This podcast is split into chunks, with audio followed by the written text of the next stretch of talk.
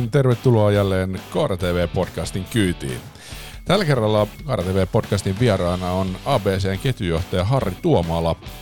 Harri, Harrin olen tutustunut jo pitkän aikaa sitten tehdessäni nelosen start-autoiluohjelmaa. Silloin Harri toimi ST1 yhtiön markkinointijohtajana ja Harin kanssa tehtiin sitten sopimukset vuosittain, kun he monta vuotta minun matkassa olivat ja tukivat ohjelman tekoa, niin, niin tästä yhteistyöstä, jossa ST1 oli sitten yksi pääyhteistyökumppaneista. Harri ehti tuossa välissä ennen ABClle menoa olla myös asuntomessujen toimitusjohtaja ja nyt sitten tosiaan vastaa ABC-ketjun toiminnasta Suomessa. Ja me napattiin alle Harrin toivomuksesta Volvo V90 T8 ja siitä sitten tulen aikanaan kysymään, että minkä takia juuri se auto ja Harrilla on siihenkin hyvä vastaus, niin kuin muutenkin haastattelu rullaa kyllä aika mukavasti eteenpäin. Ja todella mielenkiintoista asiaa muun muassa tulevaisuudesta liittyen autoalaan ja erilaisiin polttonesteisiin ja tietenkin sähkön rooliin ja, ja sitten myös mielenkiintoista asiaa myynnistä ja markkinoinnista. Mutta jälleen kerran pidemmittä puheesta, puhetta pistetään haastattelu käyntiin. No niin, hienoa nyt tässä Kaara TV-podcast-jaksossa vieraana Harri Tuomaala, pitkälinja autolan vaikuttaja ja sulla on kokemusta ST1 ja nyt sitten ABCstä ja välissä olit asuntomessuilla. Mitenkään päädyit nykyiseen työhösi? No, täysin suunnittelematta ja sattumien kautta, että vaikka hirveän usein puhutaan, että pitkällisen suunnittelun kautta olen päätynyt tähän, niin kyllä tämä rehellisyyden nimissä koko ala lähti kesätöiden kautta hyvän ystävän isän tuuraamisella ja sillä tiellä ollaan ja luonnollisesti niin pysymiseen ja palaamiseen tälle alalle varmasti on myös vaikuttanut se, että tämä kiinnostaa ja, ja, ja kokee merkitykselliseksi. Ja ehkä sitten vuosien aikana on myös syntynyt jotain näkemystä ja osaamista, mikä ehkä sitten auttaa pysymään täällä. Joo, kyllä. Mennään siihen syvällisemmän hetken kuluttua ja myös tähän autoon. Sä halusit auton, joka on tämä kyseinen versio, eli siis V90 T8. Ja tässä vielä sitten R-design, en, en muista, että oliko se vielä toiveena. Ei, mutta, se, tota... se ei ollut, ainoastaan Okei, okay, joo. Niin lähdetään liikkeelle ja tota, noin, ajellaan semmoinen joku kiva, kiva lenkki, mä sanoisin, että semmoinen 30-45 minuuttia, niin tota, että otetaan vähän, vähän syvällisemmin kuin ihan semmoinen normaali uutismainen revolverihaastattelu, niin tota, jutustelua. Ja mä nappaan, mulla on, mä oon tehnyt tänne niin kuin laitoinkin ennakkoon, niin tämä mun perinteisen kysymyslista, mutta ajattelin kyllä pikkusen poiketa poiketa siitä, mutta ihan näin kumminkin kiva lähteä tuosta tota, nykyisestä työpaikasta ja ABCstä liikkeelle, niin tota, minkälainen vuosi teillä ABCllä on ollut? No, meillä on ollut tosi mun mielestä semmoinen voi sanoa niin kuin monipuolinen, hyvä vuosi siinä suhteessa, että mullahan on vasta nyt yhdeksän kuukautta SOKlla ja ABC-ketjulla nyt, nyt työhistoriaa takana ja oikeastaan silloin kun 10. joulukuuta 18, no vuonna 18 siellä aloitti, niin muistaakseni 11. päivä tiistaina niin tuli tämä ilmoraportti ulos, mikä nyt on ollut sitten pohjana ja tavallaan punaisena lankana tähän käyttövoimamuutoskeskusteluun ja, ja, ja näihin hallitusohjelman linjauksiin ja sanotaan siihen keskusteluun, mitä autoilun tulevaisuudesta nyt käydään, että se lähti hyvällä vauhtistartilla heti, heti siitä tota ekoista päivistä. Ja luonnollisesti niin meillä on hyvin paljon hyvin arkisia, tärkeitä, perinteisiä asioita, mitä tehdään joka päivä meidän 4000 ihmisen kanssa tuolla kentällä kun käy se pari ja puolesta tuhatta ihmistä, vierasta ja asiakasta joka päivä ABC-asemilla. Ja sitten on myös totta kai hyvin paljon mietitty sitä, että mihin tämä maailma menee ja mitä meidän täytyy totta kai tehdä, kun arvioidaan, että mihin se menee. Ja tässä välissä vielä, jos en huomannut sitä sanoa alussa, niin tosiaan olet, nykyinen rooli on olla ketjujohtaja ABC, eli vastaat ABC-ketjun toiminnasta. Kyllä. No miltä se, jos nyt sitten mennään saman tien tähän polttavaan kysymykseen, niin miltä se, miltä se maailma näyttää? Eli mihin se on niin menossa, jos ajatellaan näitä käyttövoimakeskusteluita ja sähköä? Ja tässä meillä nyt on hybridiauto, jossa on sekä sähköä että bensiiniä voimalähteenä, niin m- miten sä sen katsot? Se on aika iso kysymys. Ei tarvitse. Olisin kysynyt, onko me 45 minuuttia aikaa, että me niin typistää vastaan. Mutta toi on niin kuin, minkä takia hymyilee ja vitsailee varmaan, että on muuten, se on vaikea kysymys, koska kysymys ei ole pelkästään autoilusta tai liikkumisesta, vaan enemmänkin kysymys on siinä kontekstissa, että mihin eläminen, asuminen, työskentely ja liikkuminen menee. Menee. Tuossa muutaman vuoden kautta suomalaista elämää niin kuin asumisen ja kaavoituksen niin kuin elämän näkökulmasta ehkä enemmänkin. Ja sitten taas täällä puhutaan hyvin paljon enemmänkin niistä peruspalveluista ja siitä liikkumisesta, mutta se on loppupelissä kaikki on yhtä, yhtä samaa. Mutta jos sitä niin kuin tausta, taustaa ja tavallaan niin kuin tavoitteita, mitä nyt ihan Suomen valtioltakin on tullut, tullut ja asetettu kunnianhimoisia ilmastonmuutokseen ja päästöjen vähentämiseen liittyviä tavoitteita, vaikka hiilineutraali Suomi vuonna 1935 ja minkälaisia olemassa olevaa liikenteeseen liittyviä velvoitteita tai mahdollisuuksia, että kuinka nopeasti sen pitää muuttua fossiilisesta uusiutuvaksi, niin on jo asetettu, niin se muuttuu ja se muuttuu joka päivä. Itse mä uskon, että se muuttuu valitettavasti vähän hitaammin kuin ne positiivisimmat arviot on, mutta ihan varmasti muutoksia on tulossa paljon ja kukaan ei kyllä vielä tällä hetkellä tiedä, että, että kuinka monimuotoiseksi se muuttuu, mikä on se tarkka juuri vaikka käyttövoimia ajatellen, niin semmoista yhtä oikeata mallia ei varmastikaan ole. Tulee monimuotoistumaan tosi paljon ja sitten eri alueilla mä uskon siihen, että että, että eri alueilla, jos mietitään ihan näitä autoja ja erityisesti niin kuin kevyttä kalustoa, henkilöautoja, niin tulee olemaan entistä enemmän eri alueilla eri tarpeisiin liittyvää, liittyvää kaluston ja tota, ajoneuvokannan kehitystä. No kuuma peruna tietysti on, on tämä niinku sähköautoilu ja mulla on semmoinen tunne, että, että vaikka mä oon niinku sähköautoilu sielin kannattaja, että, että mun mielestä siitä keskustelusta ehkä nyt on jo vähän tullut, mutta aikaisemmin siitä puuttuu kokonaan se, niinku, mikä sähköautoilussa on se mukavin asia on se ajaminen sillä, että se on hiljasta ja voimaa käytössä ja vähemmän huoltotarpeita ja näin poispäin. Mutta että, että mun mielestä se on mennyt nyt niin kuin yli, että se, sitä pidetään sellaisena niin kuin kaiken pelastajana, kun eihän se nyt ollenkaan mene silleen, että se on hyvinkin kiinni siitä, että miten se sähkö tuotetaan ja edelleen, niin kun, jos ajatellaan vaikka Helsinkiä kaupunkina, mm. kun tulee se pakkaskeli ja pistää ne hiilivoimalla päälle, niin hup hup, siinä ei paljon yksityisautolla enää olekaan merkityksellä niin kuin vuositason päästöissä. Niin se on aika niin kuin silleen, se on epäsuhtaista mun mielestä keskustelu. Niin, no, sanotaan niin, että varmaan liittyy myös siihen, että tällä hetkellä ei vielä oikein tiedetä, että että mitä kaikkea meidän täytyy ottaa huomioon. Ja tässä on niin kuin isoja tavallaan systeemitason asioita, sitten on hyvin tavallaan tunnepohjaisia, että no miltä se tuntuu ja onko se kivaa, kun puhutaan autoilusta. Viittasit tavallaan kiihtyvyyteen, äänettömyyteen, näin, näin. aika erilaisia asioita sitten kun puhutaan. Ja sitten kun niistä yritetään jutella vaikka viiden minuutin sisällä ja leipoo ne kaikki samaan lauseen tai samaan lauseeseen ja tavallaan yhteen näkökulmaan, niin se on aika vaikeaa. Mutta ehkä tavallaan mun mielestä semmoinen niin vastakkainasettelu viitaten tähän, mä muistan joku päälle kymmenen vuotta sitten, niin tehtiin tämmöistä lyhyttä videota, missä oli teemana energiamaailman ja autoilun tulevaisuus. Ja silloin siinä oli muun muassa Alfreen, joka mun mielestä sanoi sen jo yli kymmenen vuotta sitten aika hyvin, että, että, että hyvin usein niin kuin jahdataan just sitä yhtä oikeata, että mikä on se voittava tai se, se mikä sitten tulee olemaan se ikuinen oikea ratkaisu. Niin mä uskon, että me ollaan vähän saman tilanteen edessä edelleenkin, että me nyt yritetään niin kuin löytää se oikea ratkaisu, että me voitaisiin rauhoittua ja tiedetään, että me teemme oikein. Mä vähän epäilen, että sitä ei löydy, mutta toisaalta ei voida myöskään sanoa, että joku on täysin väärä tai näin, mutta semmoista täysin dominanttia yhtä oikeata ratkaisua, joka ratkaisee hyvin monia erilaisia haasteita. Tuskinpa valitettavasti löytyy, vaan se koostuu hyvin monista eri asioista, monista käyttövoinnista, monista tarpeista. Nämä on muuten hienot, nämä Blissin oh. katvevarottimet. Tämä on oh. erityisesti tässä tota, länsiväylälle liittyessä niin aivan ihana varusta. Tota, niin tämä on niinku se, että sen osalta, että, että mä en missään tapauksessa halua myöskään tota, lähteä morkkaamaan mitään käyttövoimaa, en sähköä tai kaasua tai bensaa tai diiseliä tai vetyä tai viittä muuta, mistä ei oikeastaan puhuta edes tällä hetkellä lainkaan vielä. Et niille on kaikille käyttö, tavallaan paikkansa, ynnä muuta, niillä on kaikilla loistavia argumentteja. Mutta mun mielestä enemmänkin meidän täytyisi miettiä sitä, että miten me niinku kestävästi tämä koko systeemi ja tavallaan huomioida se, että mitä tässä yhteiskunnassa, minkälaisia tarpeita meillä on työskentely, vapaa-ajan ja muiden osalta, miten me hoidetaan se mahdollisimman järkevästi. Ja sitten kun miettii, että Suomella on kuitenkin aikamoinen taloudellinen taakka tällä hetkellä päällä, niin se ei voi myöskään tota, olla täysin taloudellisesti kestämätön, koska se aiheuttaa sen, että se muutos ei tapahdu, jos siihen ei löydy resursseja ekonomiapuolelta.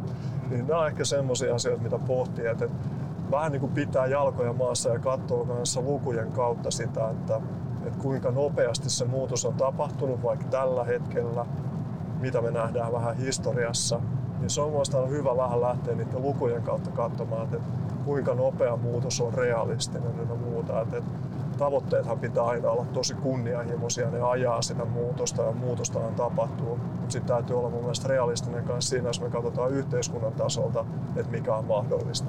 Kyllä, just näin. Joo, kuulosti kyllä varsin fiksulta puhelta ja allekirjoitan kyllä ton ja on samaa mieltä, että se ei ole niin kuin yksi ainoa, vaan, vaan siinä on monta tekijää ja sitä niin kuin silleen, tuohon julkiseen keskusteluun toivoisi aina sitä malttia, mutta kun se on tiettyjen medioiden tehtävä on ilmiöiden kautta tuoda ja sitten kun se ilmiö on kuuma, niin ajatellaan vaikka viittaa tähän dieselkeskusteluun, joka oli joitakin vuosia sitten ja vieläkin vähän niin painaa sitä dieseliä, mutta sitten jos mennään tämmöiseen nykyaikaiseen, vaikka nyt toi edessä oleva Mercedes tuolla, niin, niin tota, siinä on vielä hybridiä, mutta siinä on tämä Blue-tekniikka, jolla, jolla suihkutetaan sieltä urea pakokaasun joukkoon ja lähinnä tulee kukkasia pakoputkesta, niin suuri osa ihmistä, jotka puhuu dieseliä niin kun painavasti alaspäin painavasti, niin ne ei edes tunne tämmöisiä tekniikoita eikä tiedä, että semmoisia on olemassa.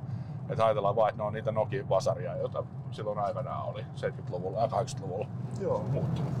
On se muuttunut ja toisaalta sit, jos katsotaan tätä, että mitä on tapahtunut, jos puhuu avoimesti, niin miettii sitä, että nyt kun tätä epävarmuutta ja tavallaan valtava määrä muuttuja on heitetty, heitetty ilmaan, että, että kaikki nämä asiat meidän pitää huomioida. Sehän nyt on aiheuttanut sen, että ihmiset on aika lailla ymmällä ja nyt Suomen autokanta taas vanhenee iloisella tahdilla, niin kuin se on tehnyt jo tosi pitkään. Että, että jos me katsotaan tänä vuonna rikotaan nyt se 50 000 tuontiautoennätys, mistä 55 pinnaa ainakin on dieseleitä ja keski-ikä muistaakseni 7,5 pelkästään näissä tuontiautoissa. Ja niillä autoilla ajetaan muuten tosi paljon. Ja, ko- ja koko ajan Suomen ajosuoritteet, ne absoluuttiset kilometrit, mitä henkilöautoilla ajetaan, niin on kasvussa Suomessa. Et, et, Tämä on semmoisia tavallaan niin tosi fundamentteja juttuja. Näistä puhutaan hirveän vähän puhutaan kaupungistumisesta ja me puhutaan jostain yksittäisistä käyttövoimista, ne ei ole se homma. Et mun mielestä esim. hallitusohjelma, niin kuin se yksi keskeisin tavallaan kirjaus, mikä on tosi vaikea, koska se ottaa hirveän monen asian kantaa, on merkittävä ajosuoritteiden vähentämisen tavoite.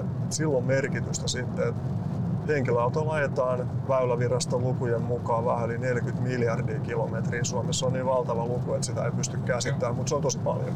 No se on niin, niin, niin, tota, ja kun sä liikutat ihan sama millä käyttövoimalla sä liikutat painavaa autoa, niin syntyy päästöjä, jotain päästöjä aina. Joo. Niin tässä on niin kuin jälleen kerran niin kuin on monta, monta näkökulmaa, että sen takia oikeastaan itse toivoisi sitä, että me mietittäisiin Suomen kannalta, että miten me pystytään kestävästi ympäristön kannalta, meidän niin kuin sosiaalisen elämän kannalta ja myös se ekonomian kannalta niin tekemään tämä muutos niin, että me rampauteta itseämme tässä muutoksessa, vaikka kaikilla on varmasti hyvä tavoite. Sitä mä en, sitä mä en kiistä yhtään. Että eri näkökulmia on paljon, mutta ei nyt kukaan lähtökohtaisesti lähde lähde ajamaan jotain, jonka niin kokee, että on tosi vahingollista. Tai että kaikilla on hyvä tavoite, mutta tavoitteet on erilaisia ja työkaluja erilaisia toteuttaa niitä. Kyllä. No, nyt tuli sen verran tanakkaa tavaraa tästä aiheesta, että ehkä mennään, mennään tota noin, nyt sitten henkilökohtaiseen historiaan. Siis jo mainitsit tänne, että vähän sattumien kautta alalle. Eh, ehkä, ehkä hypätään sitten, sitten sieltä ihan nuoruudesta niin vähän eteenpäin ja, ja tota, tähän ST1 aikaasi, joka oli aika pitkä pätkä. Niin miten aikanaan päädyit ST1? No ST1 oikeastaan päätyi sitä kautta, että aloitti tota kesätöissä Essolla ja ST1 oli itse asiassa S-ryhmä osti Esson Suomen toiminnot vuonna 2007 ja ST1 osti heti siihen perään valtaosan Essosta. silloin S-ryhmälle jäi vähän yli 40 huoltoasema pistettä ja koko loppu Esso meni sitten ST1 ja niin meni myös sitten Esso henkilökunta itse mukaan lukien. Ja, ja siitä oikeastaan sitten alkoi ehkä semmoinen niin kuin oman työhistorian kannalta se merkittävin muutos tapahtui silloin, että, että, että se sitten mahdollisti tavallaan aika erilaiseen yhtiön päätymisen ja erilaisen tavoiteasetannan omaava yhtiön päätymisen. Niin koen sen hyvin, hyvin hauskana ja tärkeänä muutoksena omassa historiassa. No minkälainen yhtiö ST1 oli silloin? No, silloin sanotaan, ja se on ihan totta, että tästä päivästä niin muut, muut on paljon parempia kommentoimaan, mutta että sanotaan hyvin nälkäinen, uudella tavalla ajettava, aj, niin kuin ajava, ajava ja toimiva ja, ja, ja luonnollisesti niin kotimaisena yhtiönä, niin mun mielestä se oli kanssa tärkeä arvo, mikä niin kuin tämän päiväiseen niin työnantaja ja työn ympäristö on myös hyvin merkittävä asia itselle, että, mitä me voidaan tehdä Suomen eteen suomalaisissa toimijoissa. Niin kuin S-ryhmä ymmärrettävästi on täysin suomalainen pitkän historian toimiva, niin tämän tyyppisiä asioita löytyy. Että, että hyvin nälkäinen ja mun mielestä myös totta kai hyvin kekseliäs ja uudella tavalla ajattava, niin ajatteleva toimija, niin, niin, niin tämä oli silloin. Mulla, mulla tulee mieleen, ST1 on tämä niin oivaltava ja, ja hauskasti tehty markkinointi, josta olet itse aika, aika pitkälle vastuussa monen vuoden ajalta. Niin, niin esimerkiksi silloin, kun äh, RE85 lanserattiin, se oli tämä paluu tulevaisuuteen auto ja, ja tota, oli myös kaikilla asemilla sitten päällä. Itse asiassa se löytyy vieläkin aika monelta, niin kuin totemipalun päältä. Se, Joo, kyllä. Kenen idea tämä oli? Se oli mun mielestä aika oivaltava ja hyvä ja, ja toimi. Ja toi hyvin niin kuin sen, sen idean ihmisille lyhyessä TV-spotissa. Se, se oli se, no, siinä oli varmaan monta ihmistä oli miettimässä. Mun mielestä oikeastaan sitä aikakautta kuvasti aika hyvin se, että, että aika vähän niin kuin keksittiin asioita yksin. Että, niin kuin se itse asiassa tänä päivänä mun mielestä työelämässä on aika paljon, että semmoinen yksin tusaaminen on aika huono juttu yleensä lähtökohtaisesti. Että, että pareissa ja tiimeissä niin asiat kehittyy aika, aika mukavasti, oli se sitten minkä tyyppinen asia, asia tahansa. Mutta aika pitkällehän sitä tavallaan pohdittiin sen kautta sama tuote, joka on nyt ABClla myynnissä, niin E85 Ecoflex nimellä nimellä myös tämä korkeaseusetanoli, niin että et kun se on niin kuin se paluu tulevaisuuselokuva, että kyllä sitä aika monesti nauraa, että, että oli se sitten joku Simpsonien animaatio tai paluu tulevaisuuselokuva, niin mistä ne on tiennyt ne jutut? Vai kehittyykö maailma sitten vaan niiden käsikirjoittajien osoittamaan suuntaan? Niin, mutta käytännössähän se oli, että, että käytetään jätteitä, ei syötäväksi kelpaavaa raaka-ainetta, kierrätetään se tuotteeksi, millä me voidaan korvata sitten fossiilisia, fossiilista tota energiaa, niin sehän se oli ja se oli paluu tulevaisuuden punainen lanka. Ja. Sitten tota sen Mr. Fusion-reaktorin takana. Joo. No mitä sitten, jos ajattelet tätä niin kuin aikaa on pitkään toiminut autoalalla, niin minkälaisia asioita olet oppinut autoalalla toimiessasi? No varmaan tota, ehkä toivottavasti nyt ei ole hävinnyt vieläkään, mutta ehkä erityisesti alkuvaiheessa niin tavallaan mun mielestä autoalahan on aika keskeinen, se on niin valtava toimiala, globaali toimiala, että, että, että loppujen lopuksi sen on aika nopeasti tavallaan silloin alkuvaiheessa ymmärtänyt, että se mitä tavallaan Suomessa mietitään tai päätetään tai tehdään, niin, niin, niin se ei välttämättä pysty niin nopeasti tai merkittävästi vaikuttamaan siihen koko systeemiin jos vaikka mietitään, että no minkälaisia autoja meillä on tarjolla ostettavaksi vaikka Suomessa, niin nyt ei ole ihan kansallisia linjauksia. Ihan sama koskee tietyllä tapaa tänä päivänä energiamaailmaa. Että ei me mietitä tätä energiamaailmaa vaan ainoastaan Suomen rajojen sisäpuolella, vaan me ollaan täysin globaalissa toimintakentässä ja tänä päivänä totta kai osana EUta ja EU tavallaan lainalaisuuksia alla. Mutta ehkä tämä on niin semmoinen yksi asia. Ja, ja, ja sitten kanssa tota, jos miettii sitä, että, se on äärimmäisen mun mielestä mielenkiintoinen ja mieletöntä ammattitaitoa omaava, omaava toimiala, että, että kuinka tavallaan valtava se tuotekehityspuoli, kuinka pitkäjänteistä ja kanssa kuinka isoja haasteiden parissa. Ja luonnollisesti se mittakaava sillä toimialalla on aivan, aivan mieletön, niin, niin, niin se on oikeasti asia, mikä vaikuttaa koko maailmaan aika paljon, niin, niin, niin sitä kautta on hyvin mielenkiintoinen. Se oli vaikea. Joo, fiksua. Joo, mutta tota, tuli mieleen tosta noin, niin tämä tuotekehitys, mikä muuhun teihin vaikutus, niin silloin kun tehtiin nelosen Start-ohjelman ja sitten myöhemmin Kaara-ohjelman kanssa yhteistyötä ja ST1 kanssa ja olit siinä, siinä sitten se ST1 ihminen, joka päätit siitä, että yhteistyötä tehdään. Ja, ja tota, niin mä muistan sen, kun alkoi tulla näitä, niin kuin, että että lanseerattiin niin tuot, tuotteena uusia polttoaineita, niin se, se, oli ihan uutta ja nythän on kaikki muut on seurannut perässä. Et se oli aika uraavuttavaa työtä ainakin niin kuin mun silmissä. Oletko samaa mieltä, että se, se oli niin kuin ensimmäinen, ST1 oli ensimmäinen, joka sitä teki? No varmaan ainakin, siinä oli varmaan aika pitkä semmoinen aikajänne Suomessa, milloin kaikki oli sitä samaa ja sitten yhtäkkiä ei ollutkaan enää sitä samaa ja sitten koettiin se kanssa tärkeäksi niin kuin, niin kuin totta kai monella toimialalla tuodaan esille se, että asioilla on eroa ja ja ehkä se oli siinä vaiheessa vielä hyvin aikaista, koska käytännössä oli bensiini- tai dieselautoja.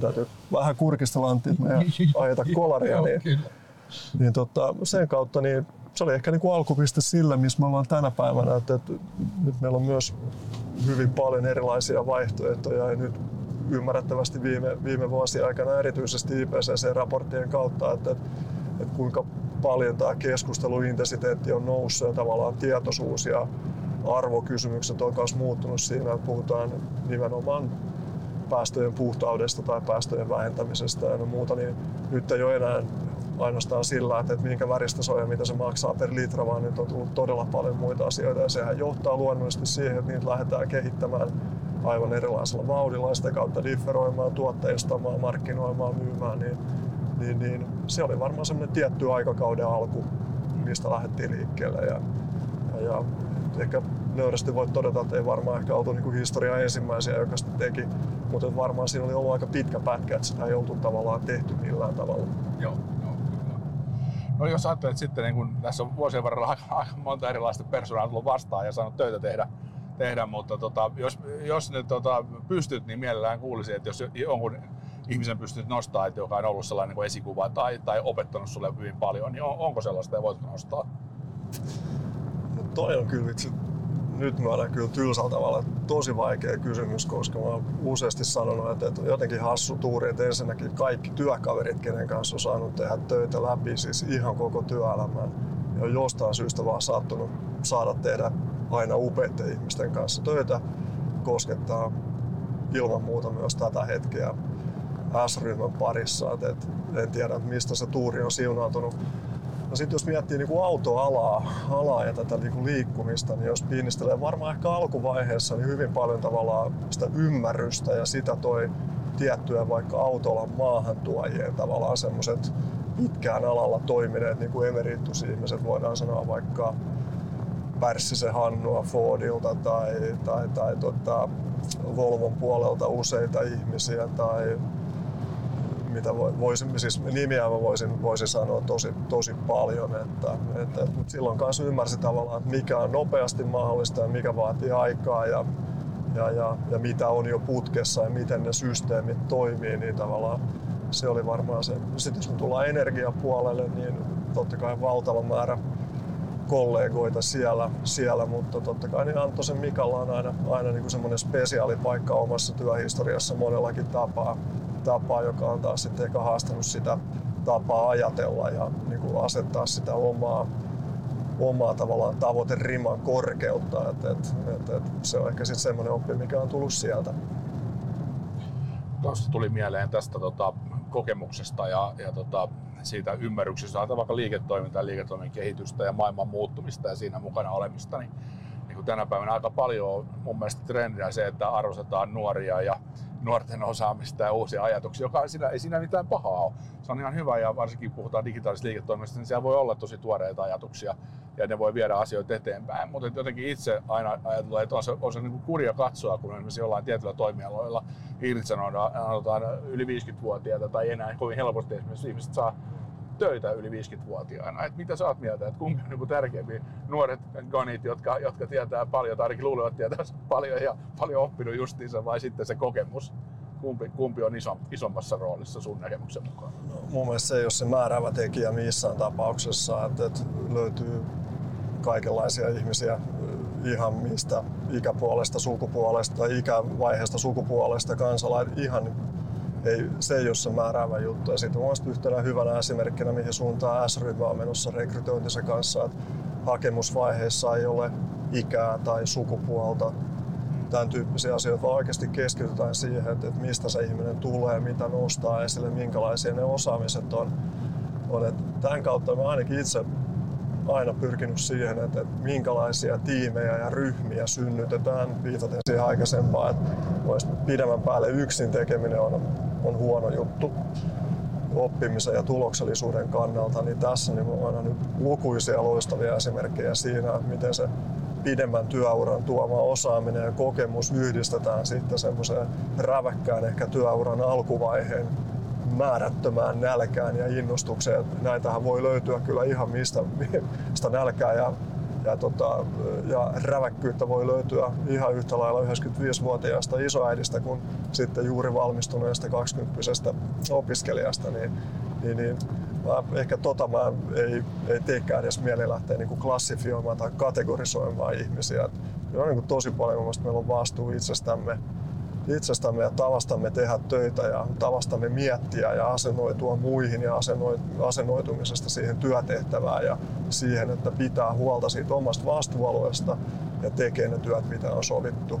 Ja ajaa niitä tavoitteita kiinni, mitä on asetettu yksin ja osana ryhmää, niin mun mielestä jos sen asenteen pystyy ylläpitämään läpi sen työuransa ja ennen kaikkea toivottavasti nauttimaan niistä töistä, minkä äärelle saa oikeuden mennä. Ja sen, kaikkihan nämä työt on aina määräaikaisia, että kaikilta nämä loppuu jossain vaiheessa, niin et, et, yrittää nauttia ja saada siitä niin kuin kättä pidempään ja, ja, ja tukea muita ja, ja, ja oppia. Niin mun mielestä, että no ehkä tavallaan semmoisia asioita, mihin itse on kiinnittänyt huomiota ja mitä vanhemmaksi tulee ja harmaammaksi pitäisi tulla, niin, niin enemmän, enemmän ehkä tulee tavallaan se, että eniten niin kuin kiksejä saa siitä, että mitä enemmän pystyy auttamaan ihmisiä ympärillä, oli ne sitten samassa yrityksessä tai muissa yrityksissä, niin se alkaa olla ehkä niin kuin se, millä näkee, että siinä on eniten arvoa.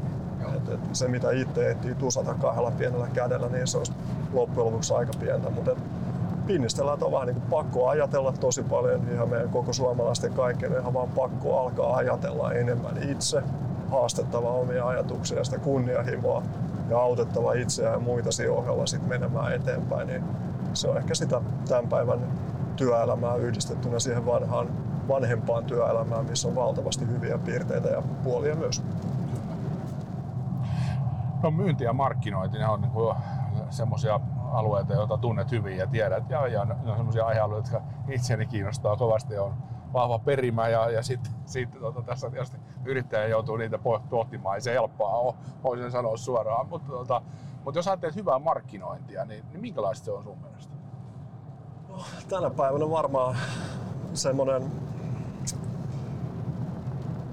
lähtee siitä, mun mielestä se, semmoinen niin kysymys, jos lähtee ihan niin brändäämisestä ja markkinoinnista, niin, niin, niin, jos ottaa siitä, että siinä täytyy olla kyllä tosi selkeä vastaus siihen, että miksi sitä tehdään. Et, et, et, et jos se on epäselvä, niin sitten tulee hirveän helposti ainakin mitä itse mogailu läpi vuosikausia, niin valtavan määrän virheitä tehnyt eri, eri jutuissa ja yrittänyt aina oppia niistä. Tulee semmoista että saadaan tehtyä semmoista tasapaksua asiaa, mikä täyttää jonkun mainospaikan tai tehtävän jossain, mutta että se, että se oikeasti muuttaa jotain pidemmässä jänteessä tai lyhyemmässä jänteessä, niin tämä, että, että miksi me tehdään ja mitä me ollaan tekemässä ja sitten hyvin nopeasti kanssa, että, että, että ainakin valtaosalle siitä tekemisestä meidän täytyy löytää tavo, tavoite, että, että se markkinointi on niin keskeinen osa myyntiä ja koko liiketoimintaa, että, että toivottavasti tänä päivänä valtaosa yrityksistä on ainakin jo siirtynyt tilanteeseen, että, että, että se markkinointi on elimillinen osa ihan koko liiketoimintaa. Että, että mieletön voimavara, missä on edelleen kyllä uskoisin niin kuin Suomessa tosi paljon tekemistä, todella paljon tekemistä, missä on pakko mennä eteenpäin.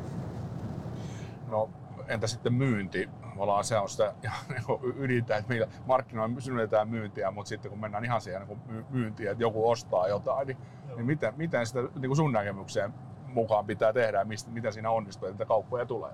No, mä uskon, että saat vähintään yhtä hyvä Antti kyllä vastaamaan tuohon, että ja saanut myös seurata niin kuin, tosi erilaisia upeita myynti-ihmisiä, että systemaattisuus, pitkäjänteisyys, ammattimaisuus ja mun mielestä kanssa se ylpeys siihen omaan työhön. Myynti on mun mielestä edelleenkin hyvin aliarvostettua suhteessa siihen, että kuinka tärkeä tehtävä se on. Että se on hyvin nopeasti ainakin itse havainnoin sitä, että aletaan miettiä sitä tuputtamista ja väkisin myymistä, mutta että mitä suurimmassa määrin kun mietitään se palveluaspektin alla ja luonnollisesti sen osana oleva sitten se kaupan, kaupan kiinni saaminen ja myyminen, niin se on kyllä se on tosi systemaattista, se ei perustu mihinkään tuuriin tai sattumiin, totta kai niitäkin tulee. Et, et, ja se vaatii siltä ihmiseltä, että kyllä vaan joissain tilanteissa että kaikista ei ole välttämättä huippumyyjiksi eikä tarviikaan olla, olla tota, mutta et, siihen kun yhdistetään sitten tänä päivänä vielä se, että, että, että, että meillä on aika monta erilaista kanavaa ja vaikuttamisen tapaa, miten me rakennetaan se myynnin verkosto niin, että se on kustannustehokas ja kohdistuu oikein ja tekee sille asiakkaalle sen mahdollisimman helpoksi se ostamisen. Että, että oikeaan aikaan oikeita asioita mitattavasti, niin, niin se on varmaan ehkä se tämän päivän tämän päivän tota, vaikeus, mitä nyt jumpataan, että, että, että saadaan riittävän isoja vipuja riittävän tehokkaaksi ja, ja osataan ymmärtää myös edelleen kanssa sit se henkilökohtaamisen arvokkuus ja se tärkeys. tärkeys. Totta kai erilaisia tuotteita ja palveluita, mutta et mä oon suuri ystävä kyllä ja arvostan mielettömästi ammattitaitoisia myyjiä. Myyjiä enkä koskaan lyö kenellekään luuria korvaan niin ihan sama mitä myydään. Et, et mun mielestä se on aina tosi mielenkiintoista kuunnella ja tota, havainnoida sitä, että et, et miten ihmiset hienosti kanssa eri tavoilla toteuttaa sitä myyntiä. Joo no ihan tässä kysymyslistaa vielä vaikka kuinka paljon, mutta on pakko tää vielä tota, kysyä tähän liittyen myyntiin ja markkinointiin, kun nyt on paljon ollut niin tämä sisältömarkkinointi ja, ja se, että tarjotaan hyötytietoa pelkästään niin tunnesiteen li, niin kuin luomisen lisäksi, tai sanotaan nyt, että sen sijaan, mutta mä sanoisin, että niitä täytyy olla molempia, että kun tehdään hyvää sisältömarkkinointia, niin täytyy myös herättää se, se tunne, että se voi olla pelkkää hyötytietoa, mutta että hyötytieto tietysti vanhana toimittajana, niin mä uskon, että silläkin on oma arvonsa. Ja jos ajatellaan sitä, että luetaan lehtijuttu jostain, niin kyllähän se useimmiten se lehtijuttu kumminkin toimii paremmin myynnin edistäjänä kuin vieressä oleva mainos, niin kuin ihan tutkimustenkin mukaan. Mutta mitä sä oot mieltä niin tästä sisältömarkkinoista ja siitä kouhkauksesta, mikä nyt siinä on ollut, ja ehkä ihan positiivisessakin mielessä kouhkauksesta? Joo, mä sanotaan niin, että toi vähän niin kuin tämä meidän käyttövoima, että mikä on se oikea markkinoinnin tai viestinnän tai myynnin muoto, onko bensiini vai diiseli vai natiiviartikkeli vai bannerimainos vai perinteinen ulkomainos vai lehtimainos. Mun mielestä se mikä on tosi, tosi vaikea juttu, mitä nyt on monta monta vuotta eri markkinoijat ja tutkimuslaitokset hakenut näitä attribuutiomalleja, että mikä on se oikea verkostomuoto, jos sulla on joku tavoite myydä tai markkinoida, markkinoida joku asia jonkun tavoitteen kautta, että mitkä on ne oikeat kombinaatiot kombinaatiot tavallaan, että mitä käytetään, sehän elää se maailma koko ajan. Et ehkä toi tavallaan niin kuin ekonomin näkökulmasta semmoinen tietyn tyyppinen niin kuin rahoitusmaailman reaaliaikaisuus on aika iso osa tuota tämän päivän markkinointiasiaa. Mutta mä toivon vaan, että tämä markkinointikeskustelu ei mene siihen, että puhutaan vain kanavista ja puhutaan vain teknologioista, vaan se sisältö ja tavallaan kuitenkin se tavallaan se sydämen nappaava tavallaan se tunnesisältö, niin sen roolihan vaan korostuu, koska kun viestejä ja tarjontaa tulee niin valtavasti lisää, että nämä täytyy kaikki nämä asiat olla kunnossa ja kiire on kova. Joo, kyllä. No sitten vielä viimeinen kysymys, kun henkilökohtaisen historiaa ja henkilökohtaiseen tilanteeseen, niin tota, onko sulla jonkunlainen niin työhön liittyvä motto? Ja, ja onko se semmoinen, joka voi paljastaa julkisesti? Ei, ei. Mä, mä en ole ehkä semmoinen tavallaan niin kuin toivottavasti ainakaan sloganeita sloganeita viljelevä, mutta et ehkä semmoisia tiettyjä ihan perusasioita, ne menee mun kahdelle tyttärellekin, mitä he koko ajan mua opettaa ja kasvattaa, niin ihan peruskäytöstavat mun mielestä, niin niillä, niillä pärjätään tosi pitkälle. Että, että varon, varon ja vältän kyllä ihan viimeiseen asti. Että mun mielestä, että, että, että semmoista ihmisten tai mielipiteiden runttaamista tai tämän tyyppistä ei tarvita eikä kaivata työelämässä. Et, et enemmänkin kannattaa harjoitella sen kuuntelemisen ja ymmärryksen kanssa ja yhdessä asioiden kehittämisen kanssa. Ja sitten semmoinen aika tavallaan suoraselkäisyys, että kun jotain puhutaan, niin siitä pidetään kiinni. Ja jos on jotain asiaa, niin se voi tulla ihan kertomaan aina kasvojen eteen eikä siellä selän takana, niin näillä yleensä pärjätään aika pitkälle. Ja mun mielestä semmoinen kunnioitus työyhteisöä, kollegoja tai asiakkaita tätä kohtaa, se on itsestäänselvyys. Että tämmöinen ylhäältä alas tai alhaalta ylös tai hierarkisuus ja tittelit, ne ei paina itselle yhtään mitään. Et, et, ihmiset ihmisinä ja ihan, ihan peruskäytöstapoja, niin niillä pärjää tänäkin päivänä aika pitkälle autoalan tulevaisuus, mulla oli seuraava kysymys. Me ollaan oikeastaan aika paljon sitä jo juteltu ja oot jo puhuit siinä alussa, että ehkä me mennään enemmän niin ty- työhösi liittyen, niin mikä on mielestäsi ABCn tulevaisuus? Vai haluatko sanoa jotain autoalan tulevaisuutta? Toimia orakkelilla. No, tota, no kyllähän me sitä sivuttiin, sivuttiin tota jo. Et, et varmaan niin kuin tosi, tosi mielenkiintoinen, että kyllä tuo niin auto, autoala on ihan valtava, valtavan tota, paljon varmaan keskustelua herättää jatkossakin Suomessa. En mä usko, että se häviää mihinkään. Et mun mielestä on vaan tosi mielenkiintoista nähdä, että mihin tämä koko liikkuminen ja liikenne ja, ja, ja autot itsessään menee. Et toki itse autoissahan on jo pitkään puhuttu tosi paljon, että, että kuinka nopeasti ja minkälaisia loikkia erilaiset sanotaan nimenomaan niin kuin softapuolen asiat ja palvelupuolen asiat on, niin kuin menee eteenpäin. Jos nyt verrataan niin kuin 20 vuotta vanhaa mun ekaan kuplaan versus tähän autoon, niin onhan tässä tietty muutos tapahtunut, mutta loppujen lopuksi vielä niin kuin aika maltillisia sitten, kun katsotaan pidemmän päälle. Et nämä, mistä on puhuttu pitkään ja ne kestää vielä pitkään, monestakin syystä nämä täysin itse ajavat autot ynnä muut, ynnä muut yhdistettynä sitten erilaisiin vaikka kaupan verkostoihin nämä autot itsessään, niin mun mielestä se on, se on aika mielenkiintoinen suunta, että mikä tämä auton tavallaan positio ja rooli tässä koko tavallaan elämässä tulee olemaan, niin se on, se on mun mielestä aika kiinnostava ja tavallaan viehättää niin kuin ajatuksena. Joo. No entä sitten ABC tulevaisuus? No, ABC on mun mielestä hyvin mielenkiintoisessa vaiheessa, että 20 vuotta on takana ja ehkä niin kuin miettii, että ABC on semmoinen kolmas aikakausi alkamassa tietyllä tapaa, että meillähän on ABC koostuu, koko verkosto koostuu niin neljä, noin neljä asemaa, niin 19 osuuskaupasta, metsännäisestä osuuskaupasta Suomessa ja, ja, ja se alku taivaan siinä 20 vuoden alkuvaiheessa oli niin kuin enemmänkin semmoinen voimakas kasvun aika ja sen verkoston ja sen palvelutarjoaman luonti ja markkinan muuttaminen. Sitten varmasti tultiin aikakau- aikakauteen, missä piti enemmänkin aika katsoa, että miten sitä olemassa olevaa verkostoa ajetaan ja minkälaista on se arki, kun se niin kuin todella raivokas tavallaan niin kuin kasvukausi oli ja niin kuin rakentamisen kausi olla. Ja nyt me ollaan ehkä semmoisen kolmannen aikakauden alussa, että, että suhteessa tähän koko niin kuin muuttuvaan yhteiskuntaan mietitään väestöä, kaupungistumista, ilmastoa, niin meidän täytyy tavallaan löytää ja pitää se positiomme siinä. Ja toki tämä liikennehän on yksi asia ja liikenteen energiat on yksi asia. Sittenhän meillä on luonnollisesti valtava määrä ravintoloita, ruokakauppoja verkostossa mukana. Että ABC koostuu neljästä toimialasta, mikä on autopesu, polttonesteet, liikenteen energiat, muut ravintolat ja marketit, niin, niin tämä on semmoinen mielenkiintoinen, mielenkiintoinen kokonaisuus, että kaikki ei elä ihan niin samoja tavallaan fundamenttialla, mutta loppupelissä ne kulminoituu siihen yhteen liikepaikkaan. Niin sitä tässä kovasti kovasti jumpataan. Että, mutta että se mikä ei häviä, että, että meillä on valtava määrä niin kuin lähitulevaisuudessa ja keskipitkässäkään tulevaisuudessa mihinkään. Että meillä on valtava määrä ihmisiä, jotka, jotka tota, käy meidän toimipaikoissa ja saa hyvin keskeisiä palveluita siihen arkeen, jokapäiväiseen arkeen. Ja kun me katsotaan, että erityisesti kehä ykkösen ulkopuolella tai isompien kaupunkien ulkopuolella, niin nämä palvelut ei ole ainakaan lisääntymässä siellä. Ja sen takia niin näkee niin monella tapaa aika tärkeä rooli koko yhteiskunnassa, että meillä on semmoisia aika olennaisia palveluita ja paikka suomalaisille nyt ja jatkossakin teidän ja kaupunkien varsilla missä ollaan. Kyllä. Totta. No sitten tämä Volvo.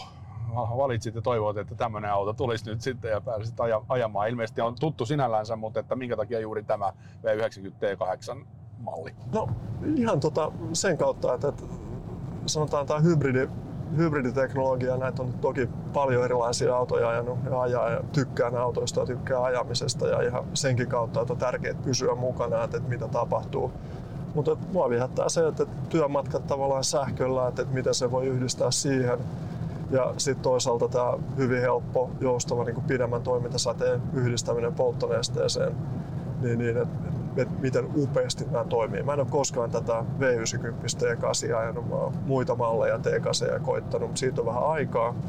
Huomaa, että kuin näin lyhyessäkin ajassa tämä yhteistoiminta polttomoottorilla ja sähköllä on muista entisestään parantunut. Ne ihan aikat mallit vähän vähän niin kuin, ny, joo, ja erityisesti liukkaalla, kun se sähkökone iski tai sähkömoottori iski takaa päälle, niin, niin, niin, halu, niin kuin, ei ollut tavoitettakaan, mutta meinasi tulla semmoinen vanha 80-luvun sladi käsiin, niin tota, tämän tyyppinen sitten, tai itse asiassa auto, auto on tämmöisenä kahden pienen tyttären isona, niin tämä on mun hauska testata tätä ja katsoa. Meillä on ainakin aina vähän polkupyöriä ja naapurin lapsia ja omia lapsia ja harrastusvälineitä ja kaiken muista on koko ajan kuljetuksessa, niin hirveän kiva nähdä kanssa, minkälainen tämä auto on ihan, ihan mitoiltansa ja miltä tämä tuntuu.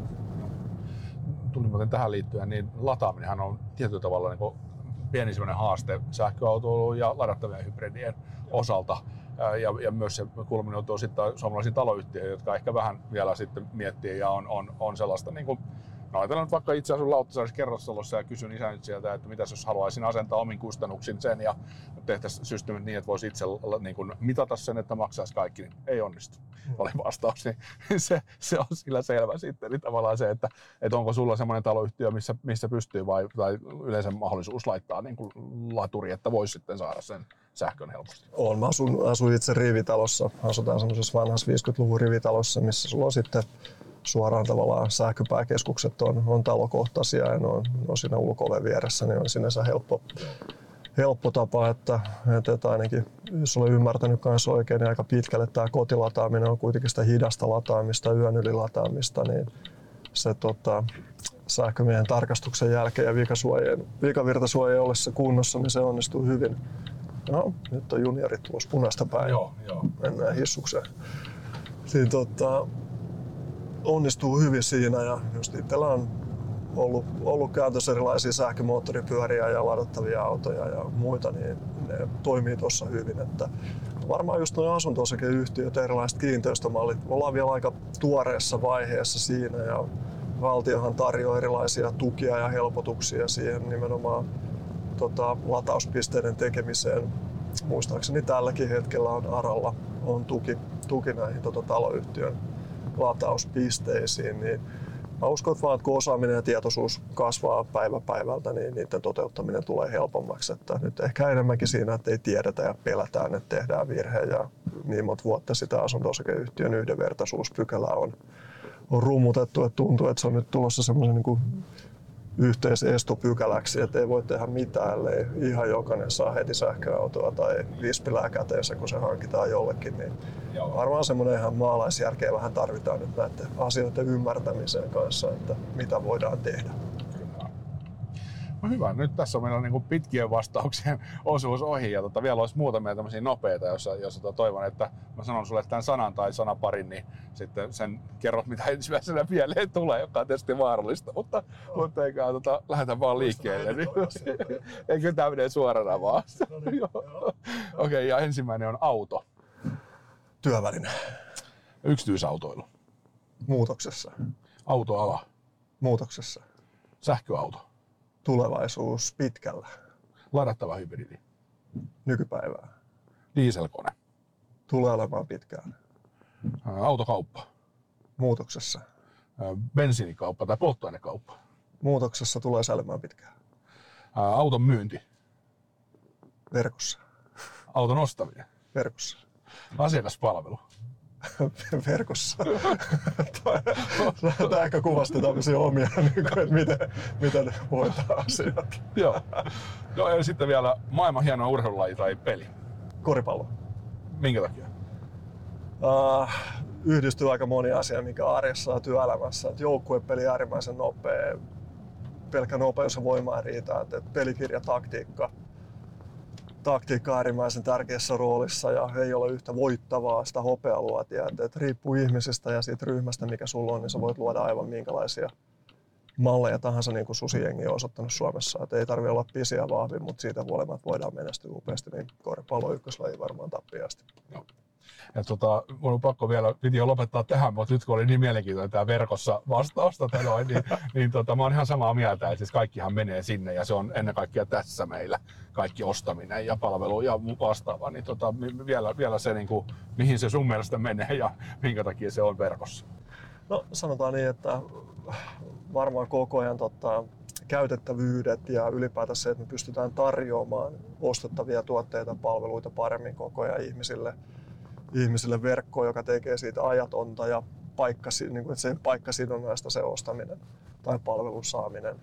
Mutta en tarkoita myöskään sitä, että kivialat häviää tai on poistumassa, mutta siitä tulee monimuotoisempaa ja se alkupiste on entistä enemmän verkossa. Et me nähdään se ABC-laki, että meillä on kovassa kasvussa on nimenomaan ABC-mobiilin, vaikka mobiilipalvelut tankkaamiseen, maksamiseen, auton pesemiseen, ruoan ennakkotilaamiseen ja runsaisiin uusiin palveluihin, mitä tuodaan. Että ihmiset haluaa helposti, aika usein nopeasti ja haluaa tehdä tavallaan, välttää sitä tota, tilannetta, että sä joudut pähkäilemään ja ollaan epävarma jossain tilanteessa tavallaan, vaan että sä voit tehdä ne kotityöt itse ja tehdä tietyt valinnat, valinnat jo etukäteen itse ja helpottaa sitä sun arjen juoksutusta, niin mä uskon, että se on ihan niin kuin absoluuttisesti se yksi asia. Mutta niin sanotusti niin se digitalisoituu, mikä voi digitalisoitua, mutta kaikki ei tule digitalisoitumaan eikä kannatakaan. Että, että se on se yhteispeli, mikä sitten ratkaisee.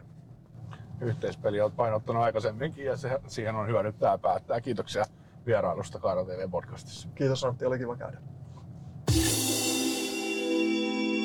Kaara TV Podcast.